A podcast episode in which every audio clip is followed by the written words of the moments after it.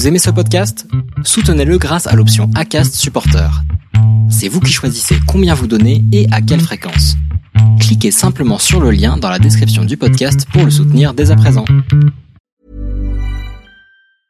Hiring for your small business? If you're not looking for professionals on LinkedIn, you're looking in the wrong place. That's like looking for your car keys in a fish tank. LinkedIn helps you hire professionals you can't find anywhere else, even those who aren't actively searching for a new job but might be open to the perfect role. In a given month, over 70% of LinkedIn users don't even visit other leading job sites. So start looking in the right place. With LinkedIn, you can hire professionals like a professional. Post your free job on linkedin.com slash people today. Allez, aujourd'hui un nouvel épisode. C'est un épisode un petit peu particulier parce que je ne suis pas avec un seul invité, mais j'en ai trois. C'est Bertrand, Alexandre et Aurélien qui nous font l'honneur de, de discuter de ce beau sujet de, de la Barclay aujourd'hui, hein, parce qu'on a quand même euh, l'honneur d'avoir Aurélien Sanchez qui est le premier français euh, finisseur, comme on dit, hein, sur la Barclay.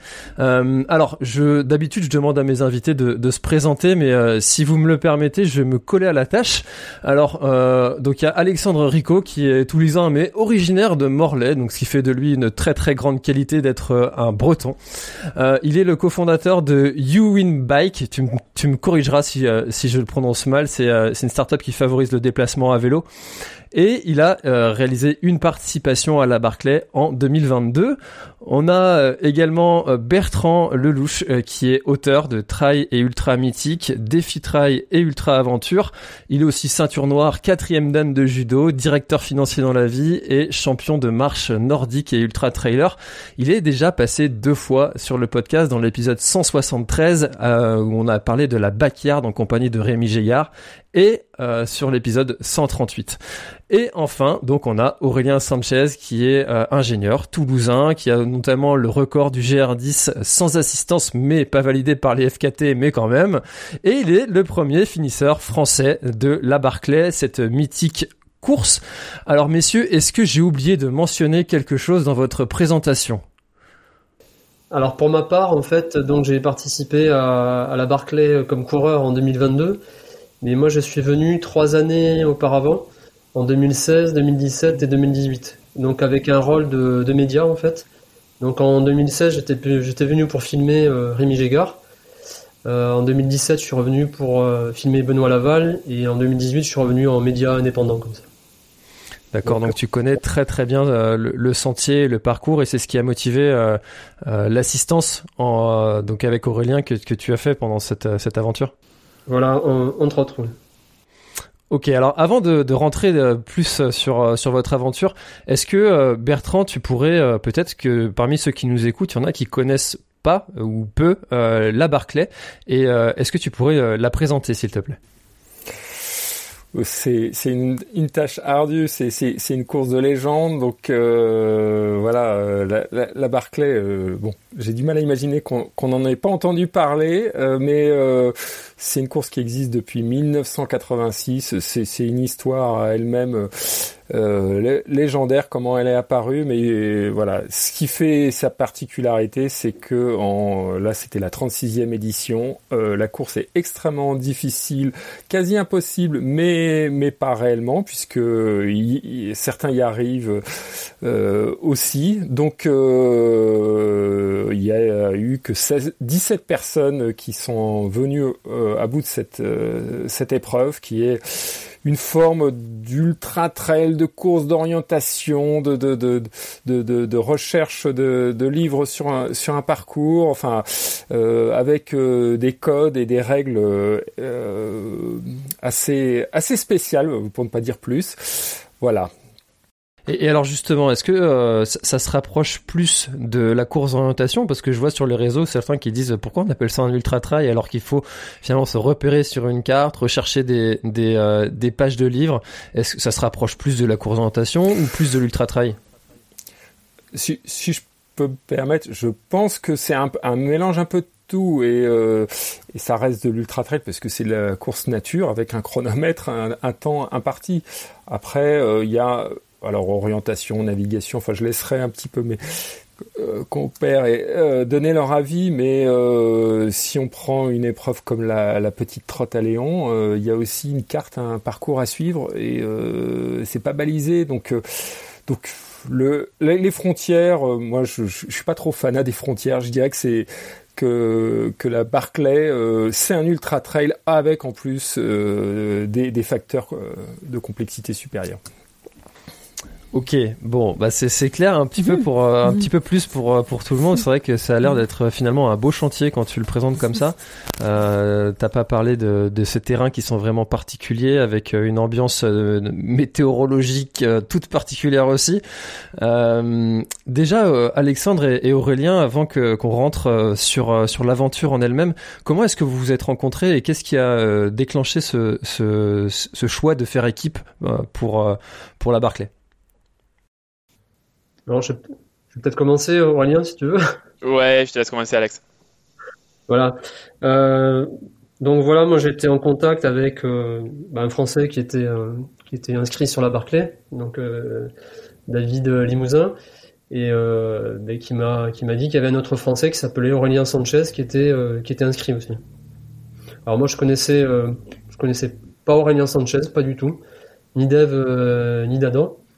Donc euh, bah, tout de suite, ce que j'ai fait, j'ai regardé sur Facebook, j'ai vu son, son profil et j'ai vu un petit peu ce qu'il euh, qu'il faisait. J'avais vu une, une vidéo euh, que j'ai trouvée assez étonnante euh, à la fin de, de, la, de la Diag où il était interviewé par Patrick Montel et ça faisait une quarantaine d'heures, je crois qu'il qu'il était qu'il était en course et j'ai trouvé extrêmement frais en fait sur la vidéo quoi. Donc à la fin de 40 heures de course, donc déjà ça ça m'a un peu étonné. Puis j'ai regardé son profil et puis j'ai vu un petit peu le pénigré avec euh, des records sur FKT, la traversée des Pyrénées en 12 jours. Donc j'ai trouvé quand même le, personnage assez, euh, assez étonnant. Et je me suis dit, tiens, je pourrais le, contacter parce que moi j'ai. Euh, je suis venu trois ans sur la, sur la Barclay, c'est devenu une passion dès la première année et j'ai eu la chance de la couvrir, de courir la Barclay en 2022. Donc je me suis dit, je pourrais contacter Aurélien euh, pour euh, bah, peut-être pour le pour l'informer, lui donner quelques quelques tuyaux et pour que sa, sa course ça passe le ça passe le mieux possible. Et il s'est trouvé que j'ai euh, en regardant dans sur sur Messenger en fait sur la, messagerie sur Facebook, je me suis rendu compte qu'il m'avait contacté en 2021 parce qu'il voulait participer à une, une boucle que j'ai créée dans les Pyrénées et qui s'appelle Défi du cauchemar. Et c'est une, une boucle typée vraiment typée Barclay avec à peu près le, même dénivelé, la même distance, la même proportion euh, chemin hors chemin. Et à cette époque-là, j'avais complètement zappé, euh, je n'avais même pas répondu du tout. Quoi. Donc voilà, voilà un petit peu comment, euh, comment je l'ai je l'ai contacté. Puis c'est trouvé que ben, Aurélien, il, il, travaille sur Toulouse, bah, quelques kilomètres de là où je travaille. Et donc j'ai proposé qu'on se rencontre au self en fait de, de mon entreprise. Et, et voilà, on s'est, vu, c'était la seule fois qu'on s'était vu avant la, la Barclay. Et voilà, j'ai pu lui donner quelques, informations que j'avais. Ok, et euh, toi Aurélien, est-ce que tu aurais euh, imaginé euh, participer à cette aventure sans avoir d'assistance? Et qu'est-ce que finalement le, fait de faire équipe avec quelqu'un, ça t'a apporté dans la réalisation de ce défi? Oui, oui, j'étais parti dans l'optique de justement de me débrouiller, de, préparer tous mes sacs euh, à l'avance et d'essayer d'être organisé et de pouvoir faire mes transitions du mieux que possible. Euh, après, il y a Alex qui m'a contacté, on a pas mal communiqué, il a été très très bienveillant et d'une aide extraordinaire en, me, me partageant son expérience. Euh, donc j'ai trouvé ça vraiment cool, rien que déjà le partage en fait entre, entre deux personnes passionnées de ce projet. Donc on a pas mal communiqué avant la course à ce sujet-là. Donc moi je connaissais d'Alex avant qu'il me contacte son défi du cauchemar en fait, où il a dessiné une boucle euh, très similaire à la Barclay mais dans les Pyrénées. Et c'est comme ça que j'avais contacté quelques années avant. En fait, j'étais curieux, je voulais, euh, je voulais essayer ça et m'entraîner sur ce terrain-là parce que c'est, quelque chose qui me plaît énormément. Donc c'est ça que je connaissais d'Alex avant qu'il prenne contact avec moi et moi, j'avais pas forcément des proches qui avaient prévu de venir. Il y avait euh, ma compagne Lucille qui malheureusement ne pouvait pas venir cette année-là. Elle a repris ses études d'infirmière, donc euh, elle était contrainte. Il y, a, il y, a, mes parents qui ne pouvaient pas venir parce qu'on a le droit qu'à une seule personne et je les ai dissuadés de, de venir. Et, donc voilà, j'ai vraiment dissuadé la plupart de, de, mes proches euh, à venir à cause du voilà que c'est un sacré voyage et qu'après on est au camp pendant 10 heures. Donc je m'étais convaincu que j'allais préparer ça seul et du mieux que possible. J'ai souvent fait des choses en autosuffisance et ça se passait bien. Par contre voilà, quand Alex m'a proposé son aide, j'ai clairement sauté sur l'occasion pour me dire ça va être chouette de partager ça avec lui qui est un passionné tout comme moi et en plus bah, de bénéficier de, bah, de son support qui a été critique comme comme ça devait l'être pour faire des transitions super efficaces, super rapides euh, donc voilà, c'était juste génial de l'avoir sur le camp. C'est très chouette, moi je trouve. De, enfin, moi je découvre en même temps toute l'histoire là, mais je, moi je, soulignerais un point. C'est vrai que la Barclay c'est une course de, de, grands passionnés et connaisseurs. Et euh, euh en 2018, moi je, suis allé aussi euh, là-bas. J'étais réserviste, mais euh, euh, à ce moment-là, je voulais de façon aller en mode reconnaissance, etc. Et j'ai proposé mes services aussi d'assistant. Et il y a eu deux participants qui sont tout de suite manifestés. Et je trouve que c'est c'est vraiment très important. C'est d'ailleurs pour ça que je trouve que c'est très bien de, de, réunir Alex et Aurélien parce que c'est vraiment des, euh, ça fonctionne d'autant mieux aussi euh, euh, de la sorte. Donc c'est super chouette. Et alors du coup Aurélien, il euh, y, a, y, a, une question qui euh, revient euh, très souvent et je, vais me permettre de, citer Christophe Nonorg qui était participant cette année, qui qui a eu le record, enfin qui a le record du monde de, de 24 heures de D+ et que j'ai reçu sur le podcast dans l'épisode 178. Je vais le citer. Euh, je pense avoir tout fait ce qu'il était possible de faire pour me préparer. Physiquement, 1600 mètres de D+, de D+, par, mois, par jour en moyenne sur 2023 un tiers de plus que ce que j'avais fait pour mon record de D+, en 24 heures, des entraînements lestés, escaliers, des entraînements débutés par un saut tout habillé dans un lac gelé 6 degrés et poursuivi dans la neige à Chaumont. Techniquement, je suis entraîné en course d'orientation, en course hors sentier, de jour, de nuit, sous la pluie, dans le brouillard. En termes de connaissances, j'ai pris contact avec des anciens concurrents, j'ai passé des soirées à apprendre par cœur tous les détails de la carte du parcours. J'ai lu des livres, des comptes rendus, regardé des vidéos, j'ai visualisé mille fois mes déplacements dans le parc. Logistiquement, j'ai pu obtenir un congé professionnel. Je suis sur place depuis trois semaines. J'ai arpenté tous les sentiers du parc. Je suis focalisé à 100% sur la course. Mentalement, chaque minute de mes journées, de mes entraînements, de mes repas, de mes soirées et même de mes nuits est centrée sur la course. Pourrais-je en faire plus mentalement? Et pourtant, il a fait trois boucles. Qu'est-ce qui fait la différence?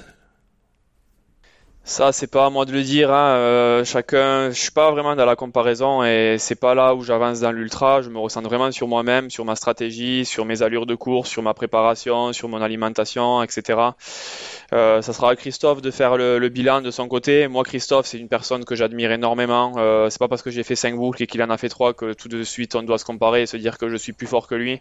C'est euh, le plan de course, les conditions du jour, etc. Et, et Christophe, je l'ai rencontré pour la première fois sur la course.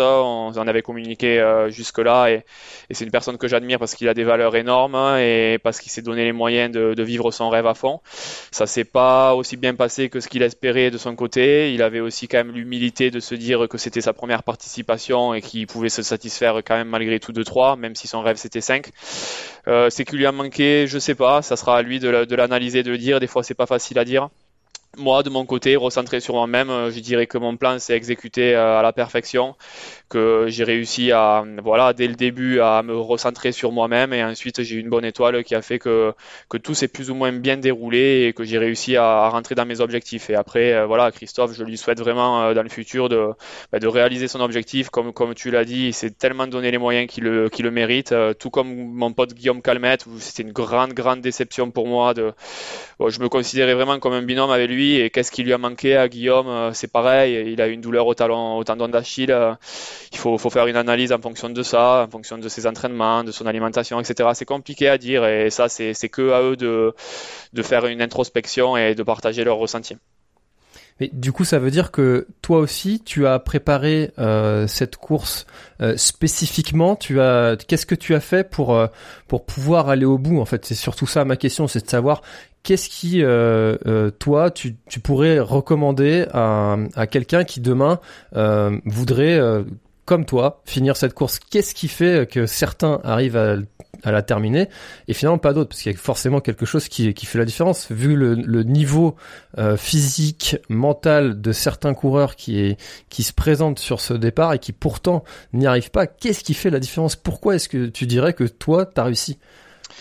Bah, justement, c'est ça la question. En fait, je dirais que j'ai rien à recommander euh, pour les futurs finisseurs parce qu'ils doivent le, ils doivent le savoir déjà. En fait, il faut qu'on soit habité par la course. Moi, ce défi il est venu naturellement tout seul. Euh, on m'a pas on m'a pas dit de faire ça de cette façon-là, etc. J'ai fait mes recherches. J'étais vraiment habité par ce projet depuis six ans.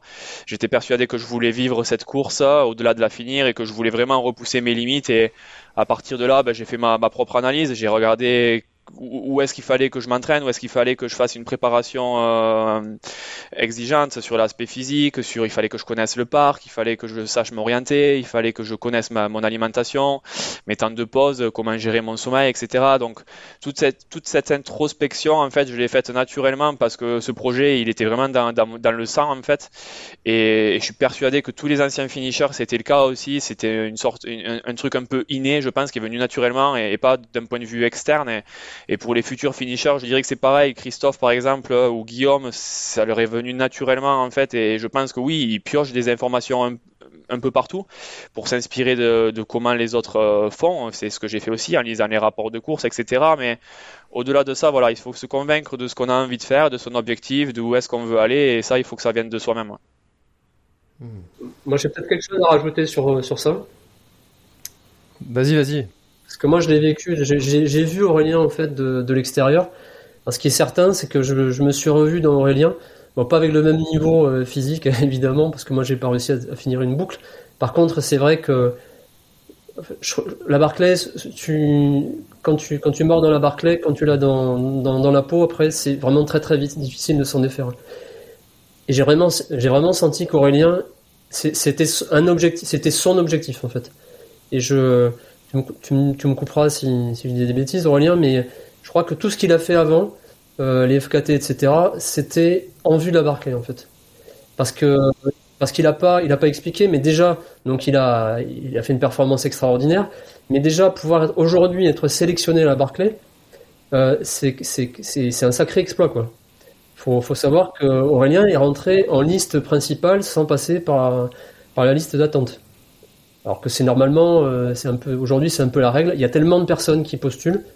Aurélien, il est rentré directement en liste principale. Ça veut dire que.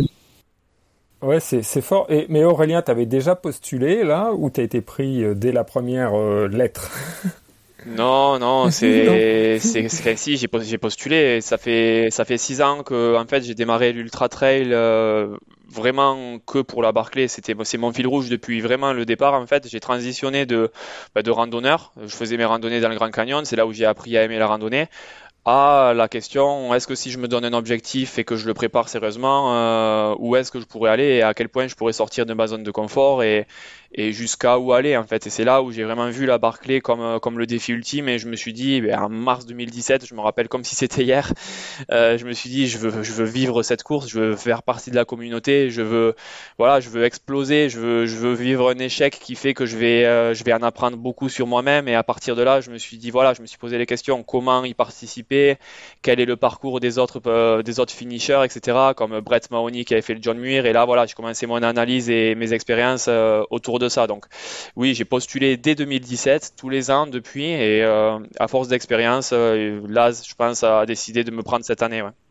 C'est amusant ce que tu racontes parce que moi j'ai commencé à devenir euh, dingue de la Barclay euh, décembre 2016 et à ce moment-là euh, je me souviens pendant trois mois je ne parlais que de Barclay à la maison au point où ma femme et les enfants se dit bon ça nous saoule ta Barclay là. Ouais, mais ouais, et donc c'est ce côté obsessionnel mais c'est vrai qu'il faut il faut préparer ça très longtemps à l'avance. Moi je me souviens Aurélien on s'est vu la première fois il y a deux ans et demi et t'étais déjà très curieux tu posais des questions. Donc moi je, je, je je, vois d'autant plus avec le recul, oui, c'est un travail de très longue haleine et tout se construit, s'additionne, euh, comme tu dis, tes FKT et autres, c'est c'est euh, c'est aussi euh, dans, dans cette vision quoi. Donc bravo,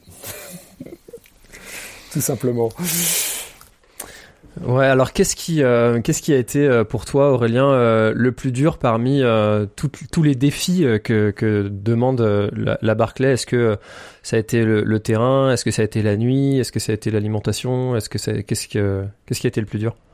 Moi, cette année, le plus dur, si jamais je devais choisir parmi les variables de la Barclay, ça, serait l'orientation. Euh, je connaissais pas le parcours. Euh, il a fallu que je me l'approprie, que je fasse connaissance avec le parcours, que je le maîtrise, que je fasse le moins d'erreurs possible. Et, et, malgré tout, à la cinquième boucle, j'en faisais toujours. Donc euh, ben là, à ce niveau-là, je suis à nouveau extrêmement reconnaissant envers Guillaume Calmette qui ça a été un mentor incroyable proactivement la semaine avant. Il m'expliquait tous les, tous les marqueurs, où il fallait tourner, etc. Il m'a juste transmis euh, d'une volonté incroyable toutes ses connaissances.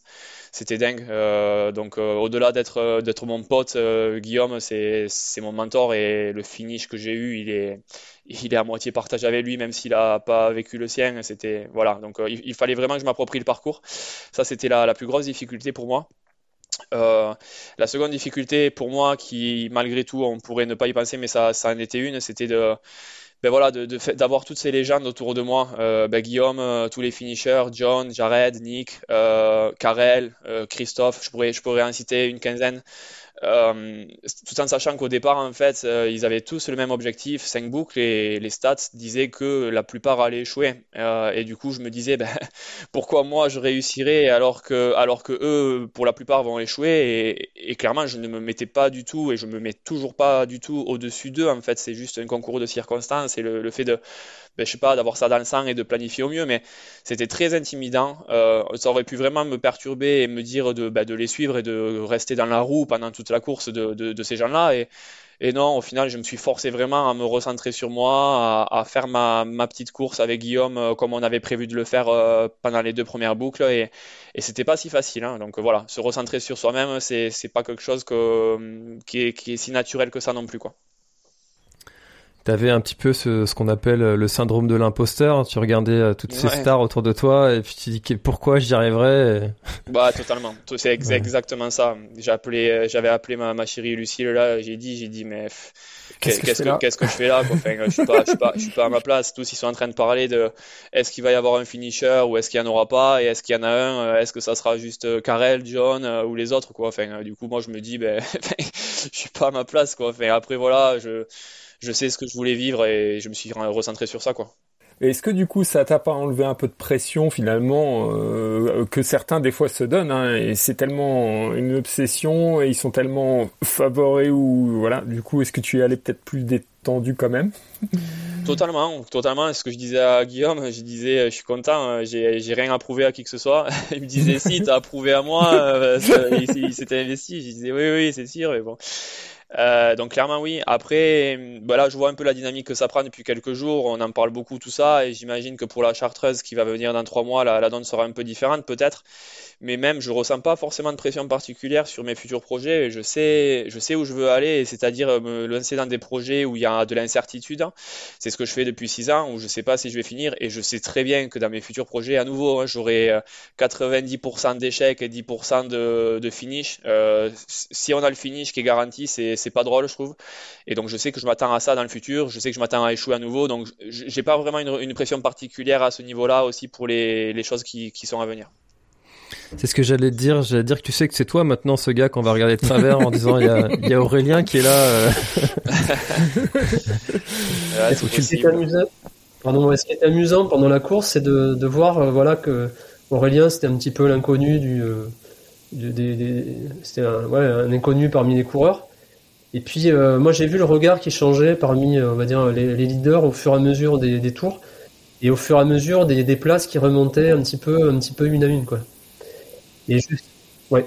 Je, je, vois vu d'un peu de l'extérieur puisque j'étais pas sur place, mais euh, mais euh, oui, on a senti une montée en puissance et je pense que ce qui a vraiment frappé, c'est ton troisième tour là où tu fais un temps de malade et là et là d'un seul coup enfin moi en tout cas dis non mais là Aurélien il est vraiment au top quoi. Je, je moi je l'avoue hein, je, je pensais pas que tu ferais les cinq tours. Je, je pensais que tu allais faire un bon truc mais euh, je te voyais pas dans les favoris.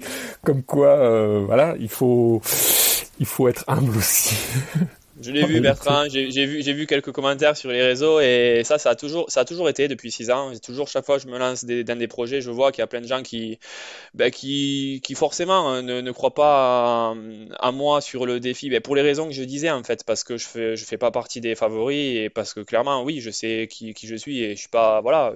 Il y a des John et des Karel qui sont super impressionnants et, et je prétends pas être à, leur, à leur niveau, mais mais voilà, donc ça clairement c'est des choses, c'est des choses qui font partie, qui, sont intimidantes, où je me demande si je suis à ma place, et c'est des choses où je me dis, voilà, je me ressens sur moi, je me dis, voilà, je dois préparer ça, je peux contrôler ça, je peux pas contrôler la météo et, et les autres, et ça je fais abstraction, et voilà, et après advienne que pourra, et des fois ben, c'est un échec, et des fois je, finis, quoi, voilà. Mais bon, moi, je, te voyais faire une fun run, hein, ce qui, ce qui déjà en soi une, une, une très belle perf. Mais euh, ouais, non, non, mais t'es allé bien au-delà. Il y, a une, y, y a une vidéo qui m'a qui m'a vraiment euh, euh, marqué. Euh, c'est celle d'Alexandre qui euh, qui te filme Aurélien juste avant le le dernier tour. T'as 160 km dans les dans les pattes quasiment. Euh, 16 000 de D+, et puis tu sembles d'une fraîcheur, tu, tu, tu, te baisses comme ça pour ramasser quelque chose par terre, euh, t'as les yeux encore bien ouverts, euh, euh j'invite hein, tous ceux qui l'ont pas vu à aller le voir, cette, euh, cette vidéo, parce que, euh, et ça paraît hallucinant, enfin, t'as as quand même, plus d'une diagonale des fous dans les pattes, et, et tu sens, ouais, d'une fraîcheur incroyable. Est-ce que t'as eu des gros coups de, de, pompe, des, des moments où t'étais au fond du trou pendant cette Barclay non, c'était incroyable. C'était tu me tu me donnes les larmes aux yeux et rien que rien que de me parler de ça, c'était vraiment une sensation incroyable. C'était la course de ma vie. C'était euh, c'était un truc de fou. Euh, quand j'ai fait la transition entre la boucle 4 et la boucle 5, là, Alex sera témoin. C'était une transition un peu particulière où euh, où je suis arrivé. Il y a John qui qui était là. Il voulait partir en sens horaire et moi aussi. Donc on a commencé un petit peu à accélérer avec Alex. Euh, bon, au final, John était était prêt et, j'ai vu dans quel état John est parti. C'est-à-dire qu'il était euh, ben, était usé forcément après quatre boucles et, John c'est une personne pour qui j'ai du du respect immense et, et moi à ce moment-là je me sentais je me sentais pas frais mais je me sentais bien je je boitais pas je, je me sentais de d'y aller quoi de me lancer dans ce truc là de me lancer dans cette cinquième boucle dont je rêvais tant et, je pouvais courir j'avais le, vraiment l'objectif euh, injecté en moi et ça devenait réalité. Et par contre, voilà, j'étais concentré parce que je savais qu'à tout moment la course pouvait se terminer sur un livre, sur une erreur de navigation. Donc, j'étais concentré, j'étais en forme. Du coup, voilà, je me suis mis, je me suis dit c'est mon sprint final. C'est pour ça que je suis parti à vive allure et, j'ai continué pendant un, bon moment comme ça. Et, donc non, j'ai ressenti vraiment des très bonnes sensations toute la course, hein. des moments de doute euh, à un moment donné, des moments de, de sommeil, de manque de sommeil quand j'étais avec Karel lors de la quatrième boucle. Lors de la cinquième boucle, une petite douleur au genou droit euh, qui commençait à, s'amplifier et je me suis inquiété en me disant j'espère que ça va pas faire un coup de poignard où je pourrais plus marcher. Mais non, c'était une petite douleur euh, que j'ai réussi à, j'ai fait face en fait. Et, sinon, non, vraiment des sensations pour un ultra de, ce type-là, des sensations incroyables euh, que je pourrais pas espérer mieux et que je, je pourrais pas m'attendre à avoir ce genre de sensations à toutes les courses. C'est pas possible. Eh ben, c'est impressionnant. en fait, on sent que c'était euh, le, le, jour J. Euh, T'avais ta bonne étoile. C'était euh, qu'il y avait tout qui était aligné en fait. Ouais, ouais, c'était incroyable. Il y avait, il y avait tout, il y avait tout, il y avait tout. Et, ouais. est-ce que, est-ce que dans, dans, ce démarrage cinquième tour là, tu évoques euh, John qui veut redémarrer pour prendre dans, dans le, le, bon sens entre guillemets, ça t'a contrarié euh, de, de, faire le sens anti-horaire finalement, le, ou pas? Tu te dis bon, de toute façon moi. Euh, je me pose pas de questions, j'avance. Non, non, ça m'a contrarié, ça m'a contrarié. C'est pour ça d'ailleurs à la pause là, je, ben, Alex, Guillaume et Pauline le savent. Hein, ouais. Je m'étais résigné parce que je voulais respecter le fait qu'il ait choisi, qu'il soit arrivé avant. Et après, ouais. ils me disent dans l'oreillette, ils me disent si tu le sens pas, euh, vas-y fonce, touche la, la, barrière en premier et vas-y quoi. Ouais. Du coup, c'est là, je commence à dire à Alex, je commence à dire allez Alex, on accélère dans deux minutes, je suis parti euh, parce que clairement ça me contrariait. Et bon, là quand, quand, quand j'ai accéléré, John il a vu, il a accéléré aussi, et il s'est levé. Okay. Donc ça, voilà, celle-là, je me suis résigné. Et ça, euh... c'est un, un, moment vraiment très très fort dans la course. Ouais. C'était le duel, mais le duel où ils étaient vraiment en face à face en fait. Ils se regardaient, ils se, ils se toisaient. C'était un moment, un, un, moment dingue quoi. Ouais, et c'était vraiment euh... à celui qui allait dégainer le, dégainer le premier. c'était un peu Donc, ça. Ouais. Et, euh, et, et c'est sûr que sur, sur le coup, Aurélien a vraiment été très contrarié. Il y a, il y a eu une grosse aide de, de Guillaume qui l'a vraiment reboosté. Il lui dit c'est pas grave, euh, tu, les, zones de navigation un peu difficiles, tu vas te débrouiller. Dès que tu peux courir, tu cours. Et, et ça là, il, est repassé sur autre chose, il est reparti comme ça en, courant. Quoi. Ouais, après, voilà, bon, rapidement, ben, clairement, j'étais contrarié. Après, je, me suis rapidement dit quand même, ça fait partie des choses qu'on ne peut pas contrôler de la course, comme la météo ou autre chose. Donc, euh, ben, une fois que j'étais dedans, eh ben, voilà, après, il suffit juste d'éteindre le cerveau, de pas trop y penser. Et maintenant, voilà, de chercher le bouquin. Le bouquin numéro 1, le bouquin numéro 2, et de se recentrer sur l'essentiel. J'étais dedans, c'était terminé, le choix était fait. Et, alors, moi, j'ai toujours question sur ce cinquième tour. Là, quand tu arrives, le livre euh, qui a disparu, là, euh, en fait, c'est comment t'as vécu ce moment-là euh, Méga stress? Enfin, tu dis C'est pas possible et les planètes sont contre moi ou ça a été quoi ton impression? Non, je me suis euh, clairement pas dit les planètes étaient contre moi. J'étais, j'étais en train de vivre l'émotion de ma vie. Je savais que ça allait devenir réalité. Je savais que là, j'avais fait tous les calculs dans ma tête, que j'avais au moins une heure, voire une heure trente de, de battement entre le, voilà, pour pour arriver. Euh, je savais que j'allais finir, je savais que j'allais faire le truc, euh, une course dont je m'étais, euh, voilà, ça faisait six ans que je rêvais de ça et je, ça faisait six ans donc j'étais pas sûr de pouvoir la finir. Donc d'un point de vue personnel, en tout cas, euh, juste pour moi, je savais que je la, que j'allais le faire. Après, euh, le livre, il, voilà, il servait pour la validation externe, pour rendre le, le finish officiel et, et ça c'était, ben voilà, c'était dans un second temps entre guillemets. Et là, ça me frustrait énormément de savoir, voilà, de m'imaginer en train de de faire compter mes pages à l'AS et qui me disent ouais mais il y en a il en manque une t'es allé où qu'est-ce qui s'est passé et qui me juge un peu ou voilà que de son côté il, il, euh, juge et, et qui doute de ma performance. Ça ça m'aurait blessé. Mais d'un point de vue personnel j'étais en train de faire euh, de vivre mon rêve. Donc ça m'a pas non plus complètement euh, écrasé le fait de pas trouver le livre. D'ailleurs j'ai perdu 5 minutes et ça, ça, aurait pu être déstabilisant parce que tu aurais pu euh, cogiter en disant oh là là euh, ouais ça se trouve euh, je vais faire le long truc et on va quand même me refuser euh, alors que c'est j'y suis pour rien et que j'ai fait le job. Ouais ouais. Est-ce que, est-ce que tu peux juste euh, raconter cette histoire Aurélien pour tous ceux qui connaissent pas l'histoire ouais. du livre qui a disparu? Bien sûr, ouais. Bon, mais voilà, il y a, y a 13 livres sur le parcours qui servent, de, qui servent de checkpoint où on arrache la page du numéro de son dossard. Moi, c'était le dossard numéro 189 euh, pour la dernière boucle. Et, et là, j'arrive à l'avant-dernier bouquin qui, normalement, est un bouquin assez clair. Il est euh, sous une pile de pierres euh, sur proche du sentier. Et, là, j'enlève toutes les pierres, une par une. Je vois pas le livre. Du coup, je me dis, mais c'est pas normal. Du coup, je commence à, à, regarder autour de moi. Bon, il fait jour, hein. c'est l'après-midi. je regarde autour de moi. Il n'y a pas d'autres tas de pierres en fait. Il est là, c'est sûr qu'il est là en fait. Donc euh, je, retourne vraiment toutes les pierres, je m'assure qu'il est pas là. Je regarde dans la rivière, euh, est-ce qu'il a pas glissé, est-ce qu'il est pas à 10 mètres autour, est-ce qu'il n'y a pas des pages quelque part que je peux prendre, est-ce que je peux pas ramasser quelques trucs. Donc euh, non, je vois rien. Tout, bêtement, je prends une feuille d'un arbre qui est par terre, je la mets dans mon, dans mon zip. je me dis voilà, au moins il, compte, il comptera 13 trucs, il y aura pas de. Mais je me dis cette feuille d'arbre, j'aurais pu la ramasser n'importe où. Donc voilà, je me dis c'est complètement stupide. Après, je me dis voilà, les pierres elles sont au sol maintenant, elles sont plus en forme de, de pyramide. Donc euh, tu diras là, si jamais il ne croit pas, d'envoyer quelqu'un voir que les pierres elles sont toutes au sol maintenant. Donc ça déjà, ça me rassurait un peu. Je me suis dit il va te croire avec ça. Mais voilà, malgré tout, je cherchais, je cogitais dans ma tête, qu'est-ce que tu peux faire euh, Je voulais prendre une photo, ben je pouvais pas prendre de photo, j'avais pas le téléphone. Enfin, bah oui. c'est con. Voilà, donc ben, au bout de 5 minutes, 5-10 minutes max, je me suis euh, voilà, je suis reparti euh, tout en sachant qu'il allait me manquer une page et c'est ce qu'a fait Laz à la fin. Il m'a il m'a trituré un peu l'esprit. Il m'a dit bon maintenant comptons tes pages et c'est là où j'ai dit ben ouais, on va on va les compter, mais je suis désolé, il m'a il m'a manqué une quoi. Et là il m'a il m'a tendu le livre dans mes mains et il m'a dit oui on sait, quelqu'un l'a ramené, ne t'inquiète pas ton finish est officiel. Et voilà. Waouh, le soulagement. ouais, ouais, ouais, clairement, j'étais soulagé. Ouais. Et alors, euh, Alexandre, est-ce que tu peux nous raconter euh, comment ça se passe euh, sur le camp euh, pendant que les coureurs comme ça partent? Qu'est-ce qui se fait? Qu'est-ce qui se dit? Euh, Quelles sont un peu les, les coulisses de, de, de cette Barclay? Il faut, faut, savoir qu'il y, y, a vraiment plusieurs phases. Hein. Il, y a, il, y a, il y a cinq phases puisqu'il y a cinq tours. Donc euh, sur le premier tour, faut se dire que c'est l'hécatombe en fait. En général, euh, il y a énormément de, de, déchets, un peu moins cette année. Mais euh, quand les coureurs partent, déjà pendant à peu près 8 heures, on n'a aucune nouvelle des coureurs. Donc il faut, si on veut avoir des nouvelles, il faut monter à la lookout, tower. C'est un petit peu le point culminant à 1000, 1000 mètres d'altitude. Donc il se trouve à, à peu près deux tiers du, du départ. Et ensuite, il reste 4 heures pour le retour au parc, au, à la Yellow Gate. Mais là, c'est pareil, sur ces parcours-là, on ne sait pas où sont, où sont, les gens. Parce que euh, je sais pas si on a expliqué ça aux auditeurs. Donc c'est la navigation, c'est que carte et boussole, mais il n'y a pas de téléphone, il n'y a pas de tracker GPS, il n'y a pas d'altimètre, il n'y a, a, rien du tout en fait. Hein. Donc on est livré, vraiment livré, livré à soi-même.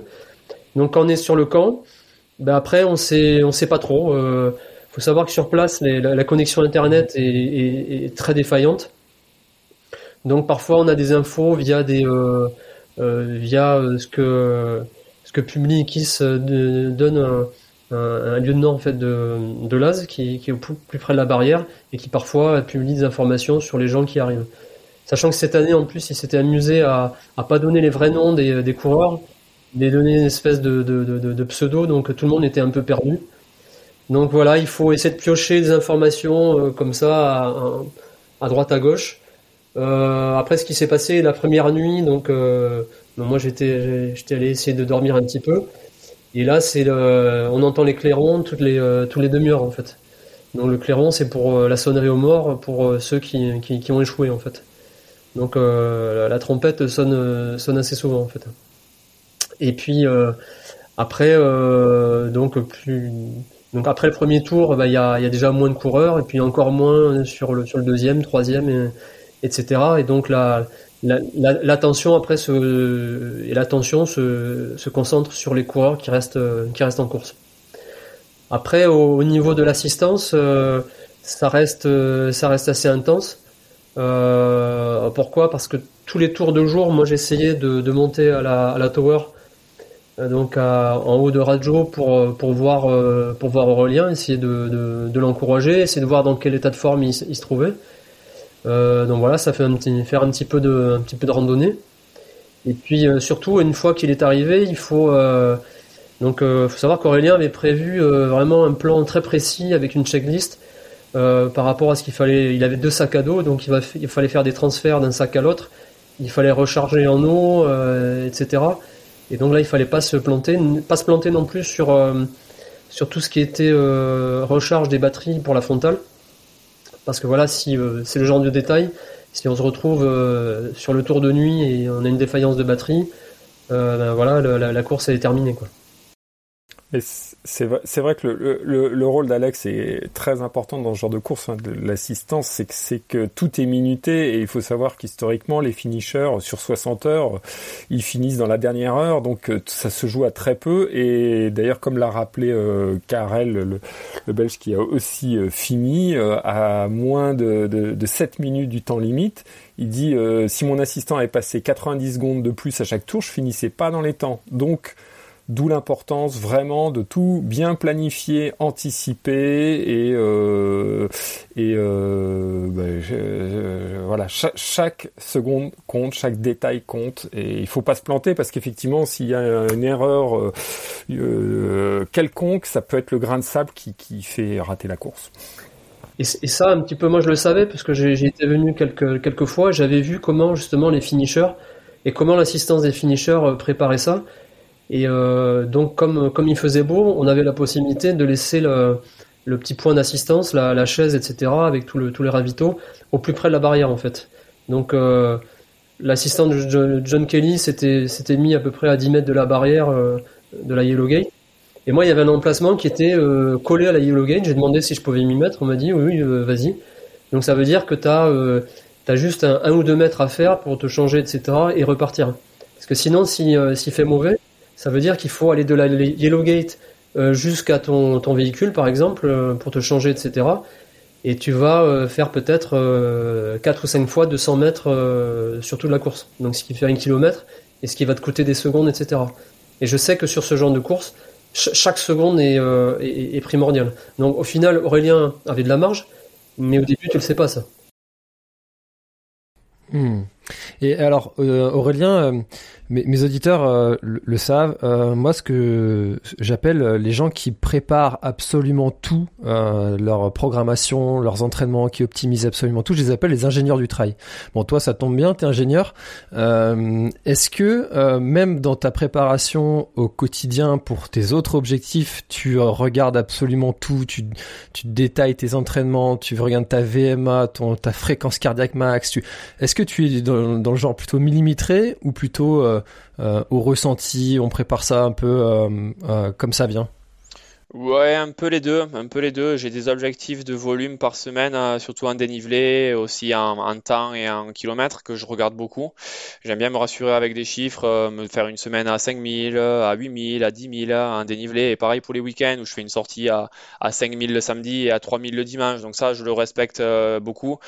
Après, dans la semaine, euh, je suis pas millimétré, non. Je cours quand j'ai envie de courir en fonction de mon emploi du temps, de mon travail, de, ma copine, de mes amis, etc. Je veux garder aussi une sorte d'équilibre malgré tout. Euh, donc je cours en fonction des fois le matin ou le midi ou le soir et ça je le prévois pas à l'avance. Je me fais pas un programme vraiment bien défini. Par contre, je sais qu'à un moment donné, je vais voilà, je vais faire ce type de volume sur la semaine. Donc voilà, c'est plutôt à la semaine où je quantifie mes, mes entraînements. Euh, aussi, je varie un peu les entraînements où certains je fais des répétitions en côte, d'autres je fais juste des runs à allure endurance, d'autres je fais des sorties sur du hors sentier, un peu comme, euh, comme le défi du cauchemar d'Alexandre que j'ai fait à deux reprises justement dans les Pyrénées, qui était un peu entraînement type Barclay. Donc je varie les entraînements et voilà, je dirais que c'est un peu des deux. Ah, c'est intéressant parce que tu vois, dans, dans, dans, ton profil, il y a quand même ce, ce côté euh, je m'adapte à l'aventure, euh, tu vois, avec euh, la traversée du GR10 où t'es parti comme ça, du, presque du jour au lendemain avec, avec ton sac de couchage.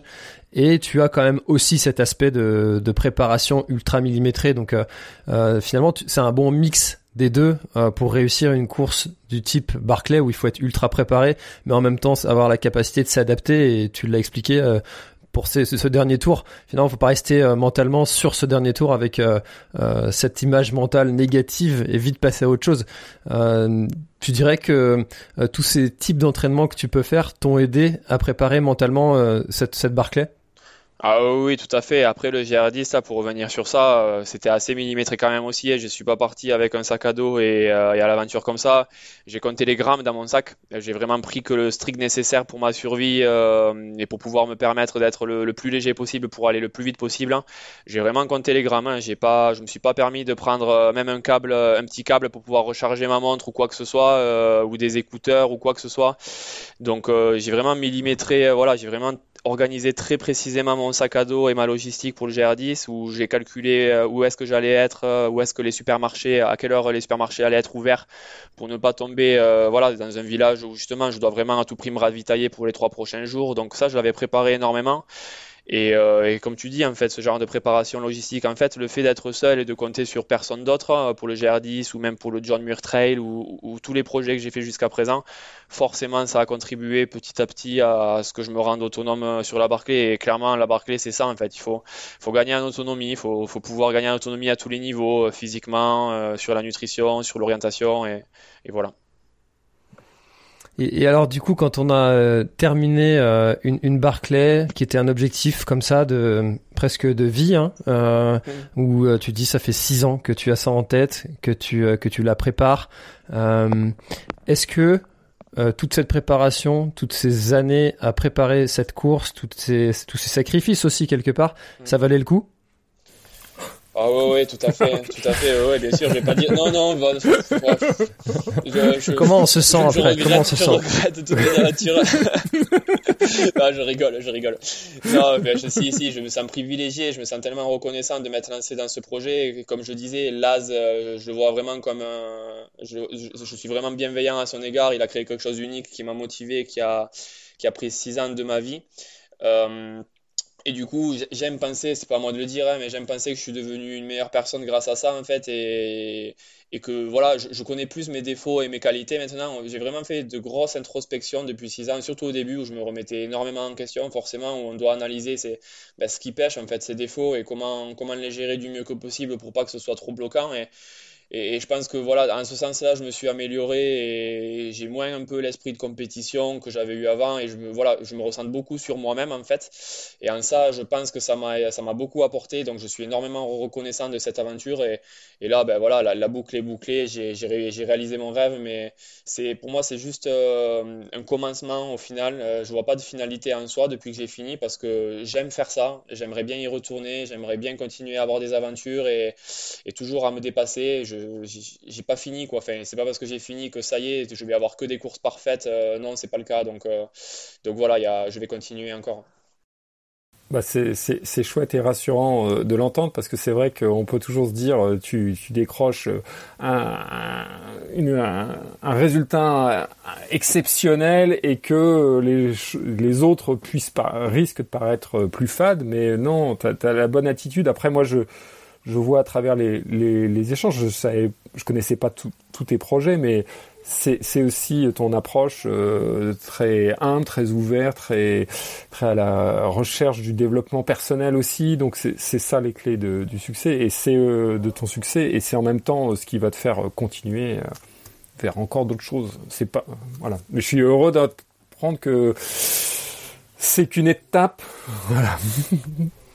Non, mais c'est intéressant parce que tu vois le, le euh, ma question elle est pas anodine parce que personnellement mon objectif perso d'un jour si si j'arrive à terminer la diagonale des fous je dirais voilà c'est bon je peux mourir tranquille euh, c'est l'objectif. Euh, et en fait euh, après un événement comme ça que tu attends depuis des années des années des années on connaît souvent des personnes qui ont un espèce de vide un truc où tu te dis ben c'est bon quoi j'ai fait ça maintenant qu'est-ce que je vais faire? Est-ce que maintenant ton rêve ultime, c'est de, recommencer, de, retourner, ou, finalement, est-ce qu'il y a un autre truc qui va, à ton avis, reprendre la place euh, qu'avait cette Barclay dans ta vie? Bah pour la Barclay, en tout cas, c'est vrai que j'ai plus vraiment de rêve ultime, en tout cas, à part continuer à faire partie de la communauté, de vivre l'événement comme je l'ai vécu, c'est-à-dire prendre vraiment plaisir à partager ça avec les autres, être le, témoin du reste de l'aventure de Guillaume euh, Calmette qui, lui n'a pas fini la sienne, je l'espère. Enfin, ça sera à lui de le dire en tout cas, mais, euh, mais voilà, continuer à vivre des émotions, à faire partie de l'aventure. Après, oui, j'ai d'autres rêves. Là, il y a la Chartreuse Termine Room qui arrive en juin. Personne, personne ne l'a fini cette course et on se demande, tout le monde se demande est-ce que c'est pas à la limite du raisonnable, est-ce que c'est vraiment réalisable? Et il y a tout à explorer. Et, moi, voilà, je suis un peu dans cette démarche-là. J'ai envie de, contribuer et de voir euh, à quel point c'est possible à quel point ça ne l'est pas. Donc, cette course, elle est super intéressante, je trouve.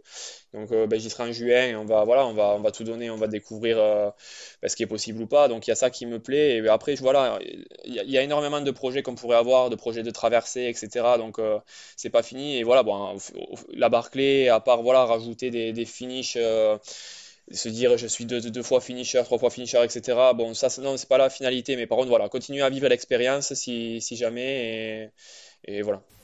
Juste, c'est vrai qu'à titre d'exemple, euh, en 2017, John euh, euh, Kelly finit la Barclay. L'année suivante, il vient dans le rôle de, de Alex en assistant Gary Robbins pour pour l'aider à finir la Barclay. Donc c'est comme quoi, c'est pour moi, c'est des beaux exemples. Et, et John, il n'a pas arrêté d'avoir d'autres projets, de revenir d'autres fois sur la Barclay. Donc moi, c'est tout ce que je te souhaite, Aurélien. C'est c'est de continuer. tu as plein de projets encore à mener. Et là, évidemment, la Chartreuse Terminorum, euh, tout le monde y pense aussi pour toi. Du coup, euh, Aurélien, l'année prochaine, tu fais l'assistante d'Alexandre qui terminera lui aussi la Barclay, c'est bien ça? Avec grand plaisir, si ça fait partie de ses projets, ça. Euh, non, non, j'ai pas ça comme projet. Alors, quels sont tes projets à toi, Alexandre? Du coup, tu vas, tu vas, tu vas retourner sur cette Barclay, j'imagine, l'année prochaine ou pas? Ça y est? Je sais, je sais pas. À chaque fois, je me dis que c'est la dernière fois que je mettrai les pieds à Frozenhead et à chaque fois, j'y reviens. Donc, euh, je sais pas, la, la, vie est faite de surprises. Euh, voilà, c'est en quand j'ai postulé cette année, euh, j'avais repostulé, j'ai pas été pris euh, ni en liste d'attente. Comme pour moi, c'était fini. Et puis il y a eu cette opportunité avec Aurélien. Donc je sais pas, on verra. moi, ce que je pourrais dire, c'est que sur la Barclay, j'ai vraiment apprécié en fait l'avant Barclay et c'est-à-dire créer cette boucle sur dans, dans, les Pyrénées et me prendre du plaisir euh, sur ce type d'effort que je connaissais pas du tout. Parce qu'en fait euh, faut savoir qu'on n'a pas le droit d'aller sur le sur les hors sentiers euh, hors, hors Barclay il y a que les coureurs qui ont le droit d'y aller. Donc en fait c'est un terrain qui est, complètement inconnu en fait. Faut, faut, savoir que c'est un effort qui est complètement anormal et qu'on pratique très peu même même en trail en fait donc le fait d'avoir expérimenté ça au début, ça a été, euh, pour moi, très dur. Mais après, on y, prend goût et puis on est au milieu de la nature, on voit pas mal d'animaux. Euh, il y a le, fait de découvrir les entraînements euh, de nuit aussi en forêt, ce qui, ce qui est pas, pas vraiment naturel. Et au, début, on a une espèce de, peur, peur panique parce que c'est la nuit, etc. Et puis après, on, s'habitue en fait. Donc j'ai vraiment apprécié ça. Je, ouais, je, si je ne reviens pas sur la Barclay, je prendrai du plaisir sur ma boucle dans, dans les Pyrénées. C'est ma petite Barclay privée à moi en fait. Et alors, comment vous avez euh, vu euh, évoluer cette euh, cette Barclay? Parce qu'au début, c'était quand même un, un, un projet que trois quatre coureurs se, se lançaient ou se lançaient dessus. Aujourd'hui, ça devient quand même un peu plus compliqué d'y participer avec cette épreuve de sélection, etc. médiatiquement, comme Aurélien en plus est le premier Français, bah, ça va booster encore un peu plus la médiatisation de de cette course pour les Français. Je vois même la nounou de ma fille qui m'a demandé si je voulais aller y participer un jour. Enfin voilà, il y a quand même des gens qui, ont découvert cette course. Euh, médiatiquement, ça va prendre une ampleur. Comment est-ce que euh, euh, vous voyez vous cette cette course évoluer au fil des années? Est-ce qu'elle garde quand même malgré tout son son esprit authentique malgré cette médiatisation qui s'intensifie? Ah, je pense que oui, oui, oui. Après, d'ailleurs, euh, Laz, l'organisateur, veille très attentivement pour que ça reste tel que et euh, euh, là, la course a démarré, euh, les, les, dates sont pas connues, c'était en courant de semaine. Ça reste dans un environnement qui n'évolue pas ou qui reste vraiment pour les, les plus passionnés. Maintenant, c'est le regard extérieur peut-être qui change avec de plus en plus de monde qui s'intéresse au sujet. Ouais, et puis je, crois, que c'est pire que ça, c'est que plus c'est médiatisé, vraiment plus plus Laz veut que ça reste euh, authentique. Et euh, il faut savoir que donc Laz protège énormément sa course. Ce sont les, coureurs eux-mêmes aussi qui protègent euh, la course. Ils y sont extrêmement, extrêmement attachés. Et ils ont vraiment envie de garder cette, cette authenticité, que les gens jouent les, parfaitement les règles du jeu et, et c'est tout. Quoi. Alors en fait, il y a, là, je trouve qu'il fait très très bien les choses. Euh, enfin, c'est pas moi de le dire, tout le monde le sait de toute façon, mais la, course est en hors sentier qui est dans un parc naturel qui est Frozen Head State Park, euh, qui historiquement, il y a 20 ans, ils ont failli arrêter la course en fait à cause de ça, parce que ça commençait à prendre une ampleur et les coureurs euh, faisaient du hors sentier et le parc ne voulait pas de ça. Donc là, ça a réussi à s'entourer ben, aussi des médias en fait pour médiatiser un peu ça, garder de l'intérêt à la course et faire en sorte de voilà de collaborer avec les parents qui soient fiers d'avoir cet événement et, c'est la situation actuellement euh, quand on va au Visitor Center euh, au parc, on voit que tous les rangers sont contents de nous accueillir et contents de faire un peu partie de l'aventure. Donc, donc là, il, sait utiliser voilà euh, les médias forcément pour pouvoir protéger sa course, mais les médias c'est pas voilà c'est pas justement pour faire de la pub à sa course. Il veut vraiment garder l'esprit d'il y a 30 ans. Il veut voilà il veut la juste milieu entre que la course soit protégée et qu'elle continue à perdurer telle qu'elle était, en ayant cet équilibre que je viens de dire quoi. Il fait exactement, il fait très bien les choses. Par contre, voilà, il faudra aussi que les coureurs euh, et que les gens qui, respectent cet événement et qui respectent euh, ben, l'esprit de, cette course, euh, voilà, qu'il n'y ait pas 1000 ou, 2000 touristes qui viennent sur la course pour respecter justement cette, ambiance, etc. Et pour l'instant, c'est le cas. Donc, j'ai envie de croire que ça restera le cas. Et, et là, Aurélien, nous, on est à 10 jours euh, de, de l'événement. Euh, on enregistre le, le 23 mars. Euh, comment tu te sens 10 jours après? Est-ce que tu ressens une fatigue intense? Est-ce que physiquement tu as bien récupéré? Comment t'es après ça? Physiquement, je me sens très bien depuis quelques jours déjà, c'est, euh, c'est incroyable, pas trop de courbatures, euh, tout ça, j'ai pas trop de pas trop de séquelles, pas du tout même. Hein. Euh, donc là, je me sentirais prêt à, à, commencer à courir à nouveau. Bon, je pense que j'ai peut-être des, des, douleurs ou des, de la fatigue profonde que j'ai pas encore ressenti parce que je me suis pas remis à l'activité. mais à ce niveau-là, je me sens très très bien. je faisais quelques cauchemars les nuits dernières là où je, à chaque fois, je, ma copine en est témoin, je, je me croyais dans ma cinquième boucle, mais pas concentré, où je perdais le fil et où chaque fois je me un sursaut où je voyais ma course où je, me voyais perdre ma course entre guillemets euh, abandonner et ça ça me paniquait depuis 2-3 jours là. La nuit dernière ça allait mieux enfin. Mais voilà c'est un peu les séquelles entre guillemets euh, inconscientes où en fait les rêves sont un peu liés à ça encore mais sinon au quotidien oui voilà les derniers soirs je, tombais vite euh, exténué le soir et j'allais vite au lit mais sinon en termes de forme physique ça c'est plutôt bien hmm.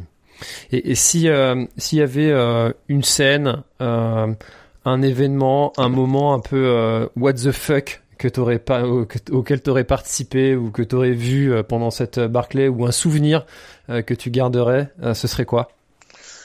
Là, le seul qui me vient, c'est quand on criait avec Karel. Quand Karel, il me dit euh, Aurélien, enfin, sois pas surpris si jamais tu m'entends crier, c'est pour me réveiller. Euh, je dis ah oui, pas de souci. Il m'explique qu'avec John, ils avaient cette technique-là, que lorsqu'ils s'endorment, en fait, ils, ils, crient bien là, comme des cris, ben voilà, d'encouragement euh, à soi-même euh, dans les bois pour, ben, parce que ça réveille, ça donne de l'énergie. Et quand il m'a dit ça, je me suis dit ah ben c'est vrai que j'ai pas pensé, mais c'est une bonne idée. Et du coup, ben Karel, il a commencé à crier. Je me suis retourné, il me dit non, t'inquiète, je commence à, je commence à crier.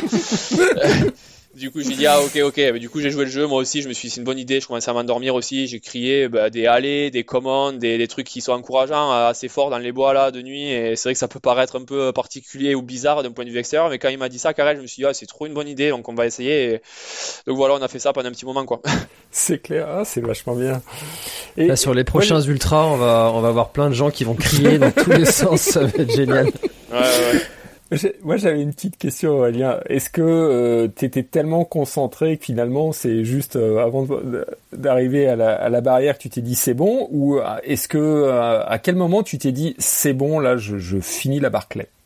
Je me le suis dit à plusieurs reprises, déjà quand je, quand commençais la cinquième boucle, je me le suis dit à plusieurs reprises et au bout de cinq secondes à chaque fois, je m'empêchais de penser à ça et de, je me reconcentrais sur mon objectif, c'est-à-dire le prochain livre, parce que c'est l'erreur que j'avais faite sur le, mon second John Muir Trail, euh, dès 15 heures avant l'arrivée, je me suis dit c'est bon, tu, l'as, tu vas réussir. Et, en fait j'ai perdu le fil. Euh, du coup, ben, ça arrivé à plein de moments, euh, sans certitude. Euh, là où j'ai vraiment compris honnêtement que c'était fait, c'est lorsque j'ai quitté la dernière section hors sentier qui était euh, Wrongray Ridge, euh, juste à l'arrivée où là j'ai rejoint la rivière, j'ai rejoint le sentier et là je me suis dit c'est impossible que tu fasses euh, une autre erreur. Parce que j'avais aussi en tête l'histoire de Gary Robbins qui a fait euh, le mauvais virage.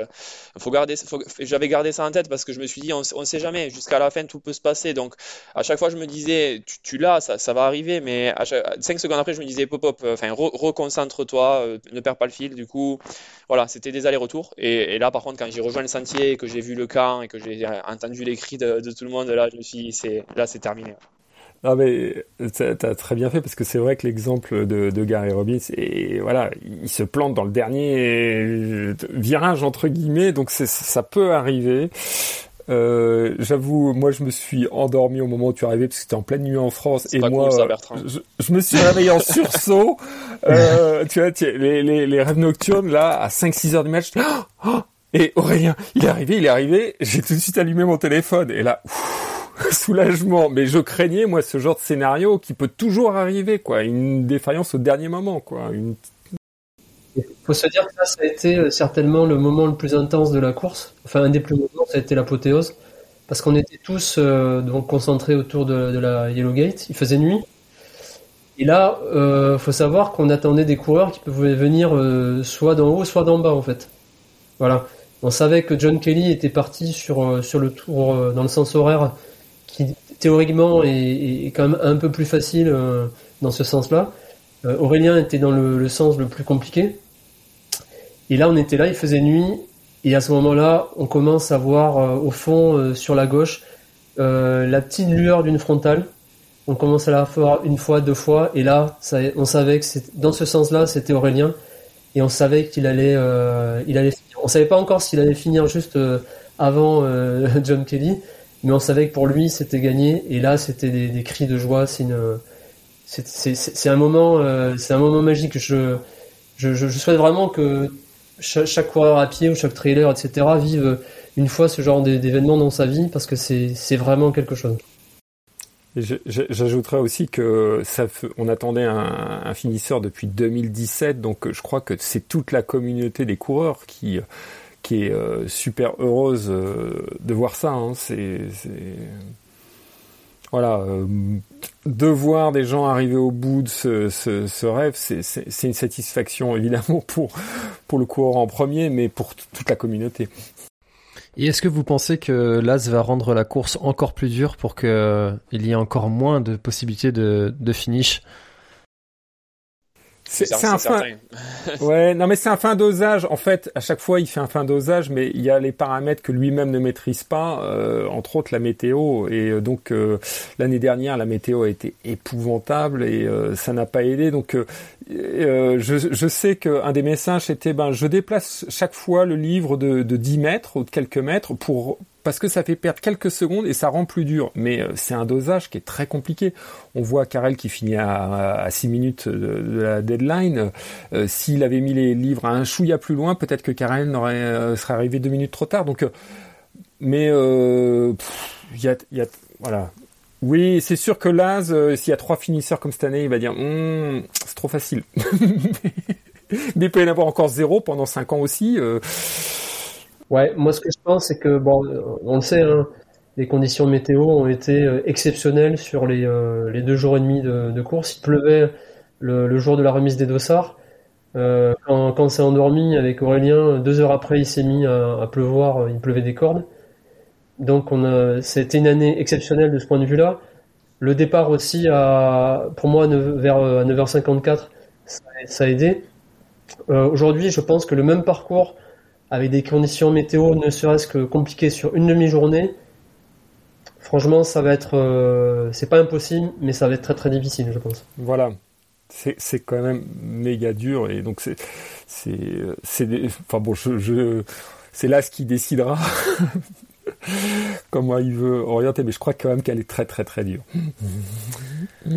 On arrive déjà à presque une heure d'enregistrement. Euh, est-ce que il y a quelque chose que vous voudriez euh, ajouter, un, message, quelque chose dont on n'aurait pas parlé, euh, peut-être pour clôturer notre échange Je vous laisse la parole, chacun à votre tour. Vas-y Bertrand, commence. Ben, moi, j'en espérais euh, pas tant, euh, parce que, euh, voilà, comme disait Aurélien, depuis plusieurs années, on, on est et Alex aussi passionné par la course à suivre et donc on ne sait jamais si ce que ça va donner. Donc cette année c'est un grand grand bonheur. Merci merci pour de, le partager avec nous. On espère qu'il y en aura d'autres. En tout cas c'est un signe moi je trouve que exemplaire pour tout le monde de, de de, la bonne démarche, la bonne attitude, et puis, euh, et puis euh, ben, Aurélien continue de nous faire rêver.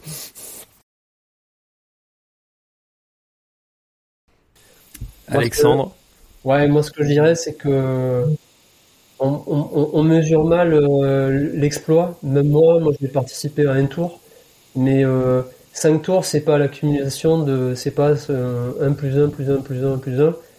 C'est vraiment, je pense que sur chaque tour, les coureurs rentrent dans des, euh, domaines euh, physiques et mentaux qu'on a vraiment du mal à, mesurer. Quoi. Donc il y a des niveaux un tour, deux tours, trois tours. Et puis après le quatrième et cinquième, il y en a vraiment très peu qui sont entrés dans ces, dans ces domaines-là. C'est un peu. Moi j'apparente ça un petit peu à des, astronautes en fait. Euh, donc ils vivent des choses qu'on ne vivra qu'on vivra jamais quoi. Clairement. Et ça, donc euh, là, on, voilà, on peut discuter avec Aurélien, il est humble, etc. Mais il fait partie des, euh, comme John Kelly, comme tous, ces gens-là, ils font partie des gens, euh, des gens à part. Et c'est, ça devient de fait des, légendes. D'ailleurs, ce qui m'a, ce qui m'a impressionné, c'est que quelques minutes après que qu'Aurélien soit arrivé à la Yellow Gate, c'est c'est c'est Laz lui-même qui l'a dit You are a legend. Il a dit Aurélien, tu es tu es une légende. C'est-à-dire que tu à partir de maintenant, tu es devenu une, légende en fait. Et euh, donc je sais, je, sais pas si Aurélien le, le mesure, mais c'est, euh, moi je le considère vraiment comme ça aujourd'hui. Si, si, je le mesure. Après, je pense pas avoir changé depuis 10 jours, euh, mais clairement, oui, c'est un aboutissement. Mais oui, après, je, je, vois, je vois ce que, ce que, ouais, le, poids de ces mots, et clairement, ça me donne, oui, ça me donne les larmes aux yeux. C'est un privilège de, voilà, c'est sûr. C'est peut-être euh, l'humilité, euh, l'humilité du Sud-Ouest, euh, parce que j'ai reçu Beignat Marmisol sur le podcast et tu me fais penser un petit peu à lui sur certains ah bah, aspects. C'est un très beau compliment. Merci. Vraiment. euh, alors moi, je vais terminer euh, ce, ce, podcast si en, je peux, si, je peux, me permettre, excuse-moi François. Bien sûr. Un, un, petit, un, petit, dernier mot, moi, euh, je veux quand même euh, faire à nouveau une, enfin, parler de, de, ma reconnaissance extrême envers Guillaume, qui est, une, enfin, ça a été une inspiration pour moi depuis 5 ans. C'est c'est devenu un pote depuis quelques temps, depuis un moment maintenant, et un mentor aussi. Il m'a tout transmis, il m'a tout je me considérais vraiment comme un binôme lors de cette course et c'était juste incroyable de partager ça avec lui et une, déception extrême.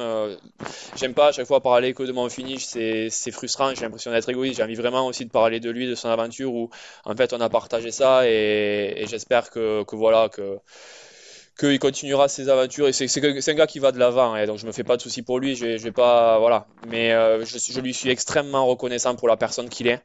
Et puis après voilà ma Lucille aussi ma chérie qui m'a accompagné toute la prépa et euh, qui sait euh, les sacrifices que ça que ça que ça implique qui est toujours là pour moi, qui est, qui est contente de tout ce qui se passe et, voilà. Et même ça implique encore de voilà ça implique de changer un peu mon quotidien à court terme et donc je l'en remercie pour ça. Et tous mes proches qui m'ont suivi et tout le monde qui m'a encouragé ça m'a touché énormément. J'ai vu quelque chose d'unique depuis euh, depuis une semaine. Donc euh, donc voilà je voulais juste dire ça eh ben, écoute, euh, message euh, passé. Euh, moi, je recevrai avec grand, grand, grand plaisir Guillaume. Il est pas encore passé sur le podcast, mais ça ferait un très bel échange à mon avis. Je, tiens à remercier Bertrand personnellement qui a qui a fait en sorte que cette cet enregistrement puisse avoir lieu. C'est lui qui a été le chef d'orchestre de de ce moment. Donc merci beaucoup Bertrand pour avoir organisé ce, cet échange sur l'instant outdoor. merci beaucoup aussi à toi Aurélien, à toi Alexandre. Euh, j'imagine que vous devez être sollicité euh, par euh, par plusieurs sources différentes et, et merci beaucoup d'avoir pris le temps de d'enregistrer cet épisode ensemble. C'était passionnant.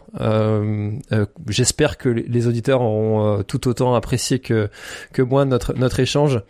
Et puis, euh, bah, je vous souhaite euh, une très très très bonne journée. Merci beaucoup encore une fois pour votre temps et, euh, et au plaisir sur les sentiers, mais pas ce Frozen Head. Hein. Pour euh, ce sera pas là. Hein. C'est de la diagonale. voilà, c'est ça. Allez, à bientôt. Merci. Bah, bon, merci, à, tous. Merci à vous. Allez. Planning for your next trip? Elevate your travel style with Quince. Quince has all the jet-setting essentials you'll want for your next getaway, like European linen, premium luggage options, buttery soft Italian leather bags, and so much more. And it's all priced at 50 to 80% less than similar brands. Plus, Quince only works with factories that use safe and ethical manufacturing practices. Pack your bags with high-quality essentials you'll be wearing for vacations to come with Quince. Go to quince.com slash trip for free shipping and 365-day returns.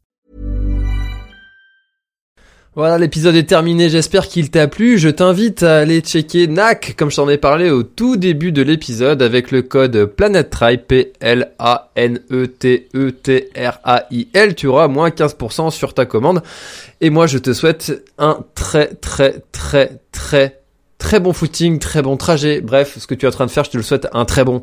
Allez, à bientôt dans un prochain épisode. Bye bye.